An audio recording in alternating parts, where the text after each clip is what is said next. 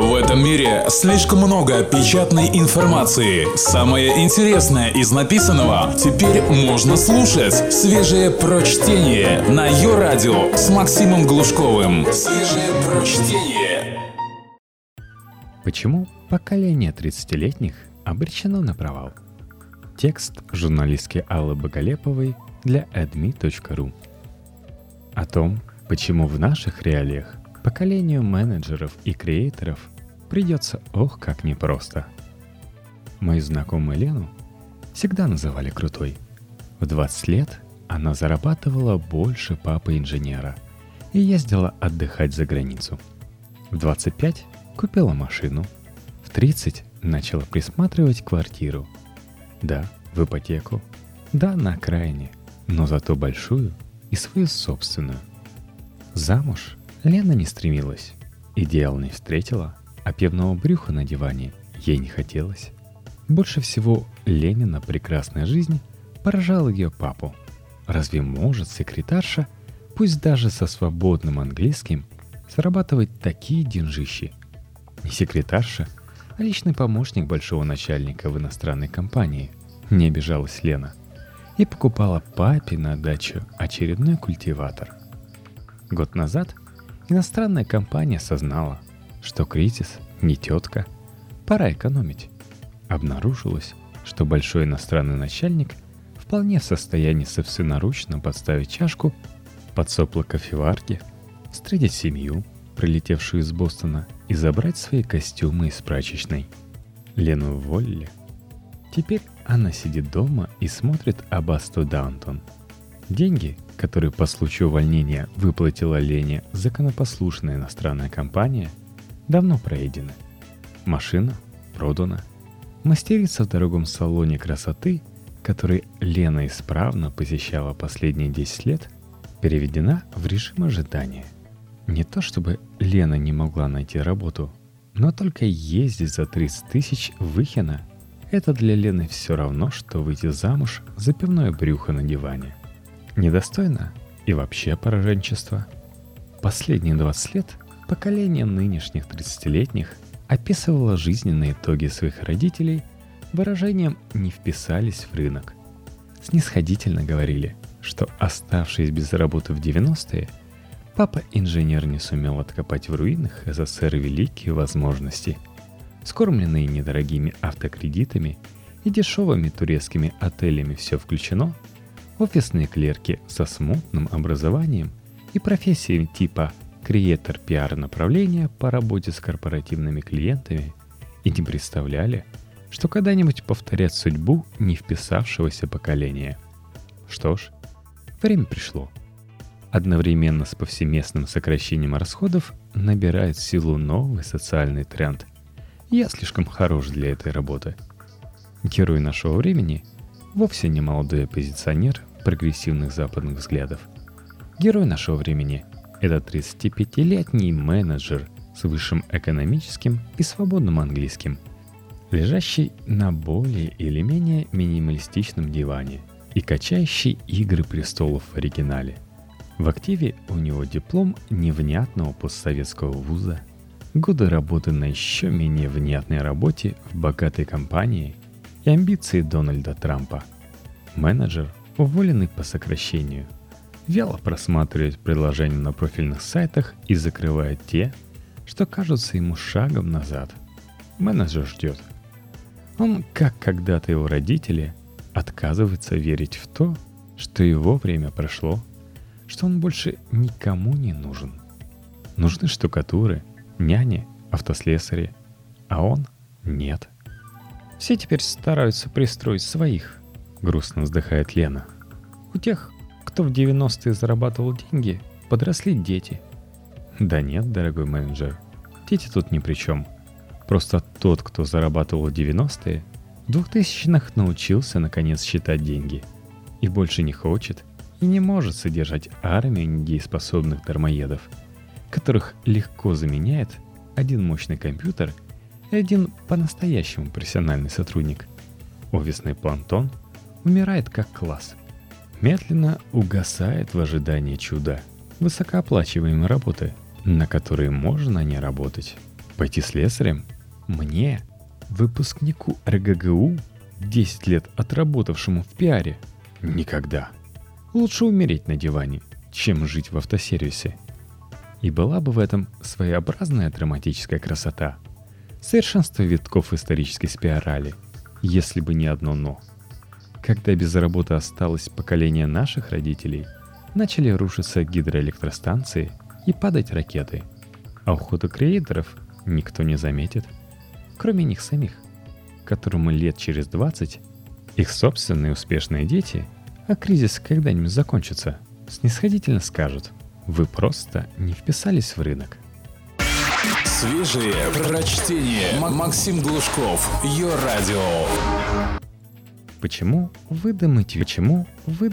Есть такая приятная точка зрения, согласно которой лени, как деструктивного качества, не существует. Она полезный предохранитель, берегущий нас от занятий, которым вы не склонны и не способны по природе. Балбесов, не способных ни к чему, кроме тупого потребления порно и плоского юмора в интернете, конечно, предостаточно. Мы верим, что вы не такой – но мысль в целом верная.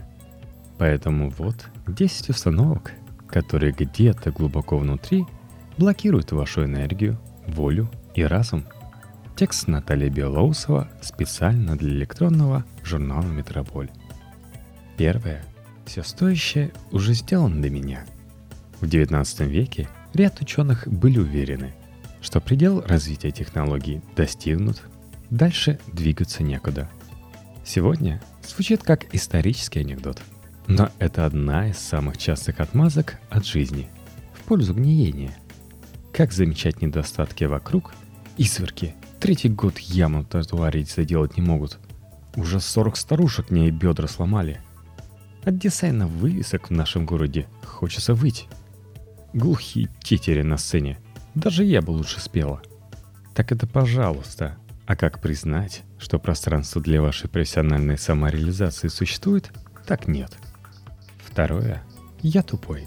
Полно более талантливых. Я не смогу конкурировать.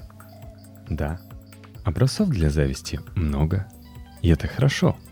Иначе бы вы давно вставали с дивана только для того, чтобы достать мазь от пролежней. Но вы же прекрасно знаете, сколько безмозглых шефинь возглавляет отдел только потому, что спят с генеральным. И сколько креативных специалистов гордо сидят в дизайнерских офисах только потому, что папа посадил. Бездарнее всех вы быть не можете. Статистически вероятность этого мизерна. А значит, вам вполне по силам вытеснить с места под солнцем какого-нибудь неудачника и этим сделать мир лучше. Третье. У меня нет силы воли. Я не могу себя составить заставляют себя дураки. Умные себя уговаривают, подкупают, запугивают, обманывают. Все как у мафии, исключительно действенные способы работы с клиентом. Грубо говоря, вы не похудеете до тех пор, пока перспектива лишения ежедневного пончика будет выглядеть более страшной, чем ранняя смерть в монастыре.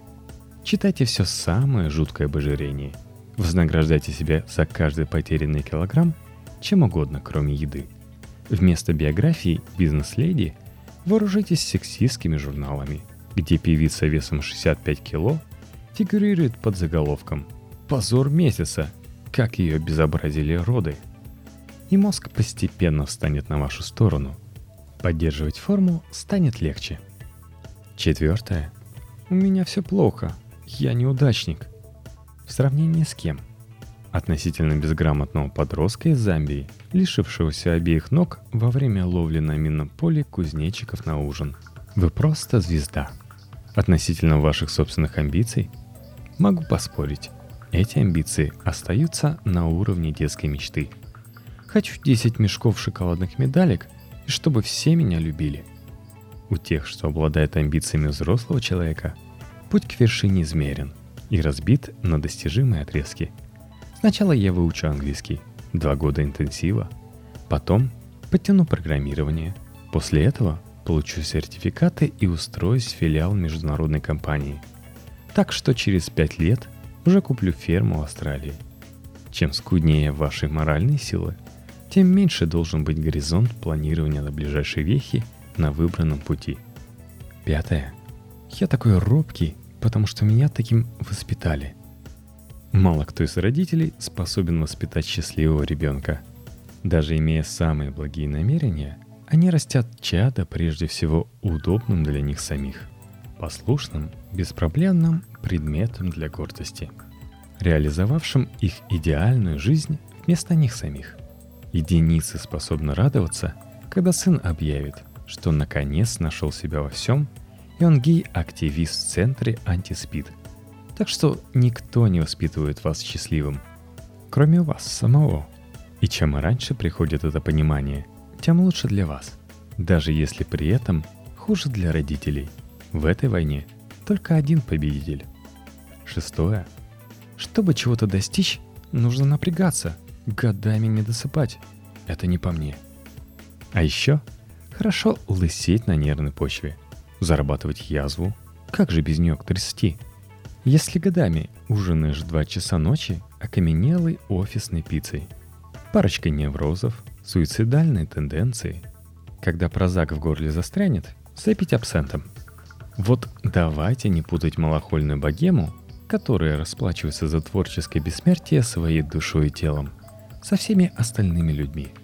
Ненависть к своей профессии чаще всего встречается у рабов, а успех в современном мире означает удовольствие от дела, которым ты зарабатываешь. Седьмое. Я не знаю, чего хочу. В лучшем случае, один человек из десяти с детства знает, кем хочет быть. И ему повезло, а вы оказались там же, где большинство, а не позади планеты всей – так что перебирайте занятия, пока не найдете то, что дается вам легче и радостней, чем другим. На поиски может уйти несколько лет, но это окупится. Разумнее немного пометаться в молодости, чем до старости чувствовать себя неудовлетворенным и гадать, что было бы, если бы в 2014 году вы пошли бы на ту неоплачиваемую стажировку или поехали автостопом по Уругваю – перебиваясь продажей матрешек. Восьмое. Я старался изо всех сил, но меня никто не ценит. Никто не говорит, что вы слишком мало старались. Просто вы старались не туда, прикладывали усилия не в том направлении. Это не повод отчаиваться. Наоборот, радуйтесь. У вас уже есть результат. Вот А и Б для вашей цели не работают. Вычеркиваем из списка возможных действий – и принимаемся за остальные пункты. Именно так рождаются верные теории из практического опровержения неверных. Девятое. Боюсь, что у меня не получится. Плохая новость. У вас уже не получилось. Тот, кто не пробовал, больше лузер, чем дерзнувший и обломавшийся. У него после попытки остался ценный опыт, применимый в будущем, который прибавит ему шансов победить в следующий раз – а вы как сидели нулем, так и сидите. Десятое. Все нормально, просто ничего не хочется. В русском языке нет адекватного перевода значения «челлендж». Одного из любимых слов бизнес-тренеров, военных, психологов и всех, кто постоянно сталкивается с проблемами мотивации.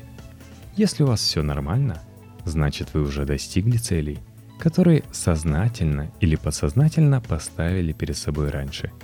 Ничего не хочется? Признак того, что новых адекватных целей нет. Или в них отсутствует элемент челлендж, азарта, вызова самому себе, ощущение задачи, для решения которой вы напрягаете все силы и получаете особое удовольствие подобно тому, как опытный бегун ловит кайф, приближаясь к рекорду. Присмотритесь к заданиям – которые перед вами стоят, возбуждают? Если нет, ищите новые. И такие, чтобы требовали А. Задействовать максимум знаний, вспомнить основы, обновить навыки и Б.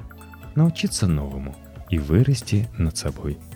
Чтобы выводили из зоны комфорта, но не выбивали почву из-под ног. Тогда застоявшаяся кровь снова забурлит – и, наконец, займетесь чем-то более приятным и полезным, чем прослушивание подкастов о мотивации –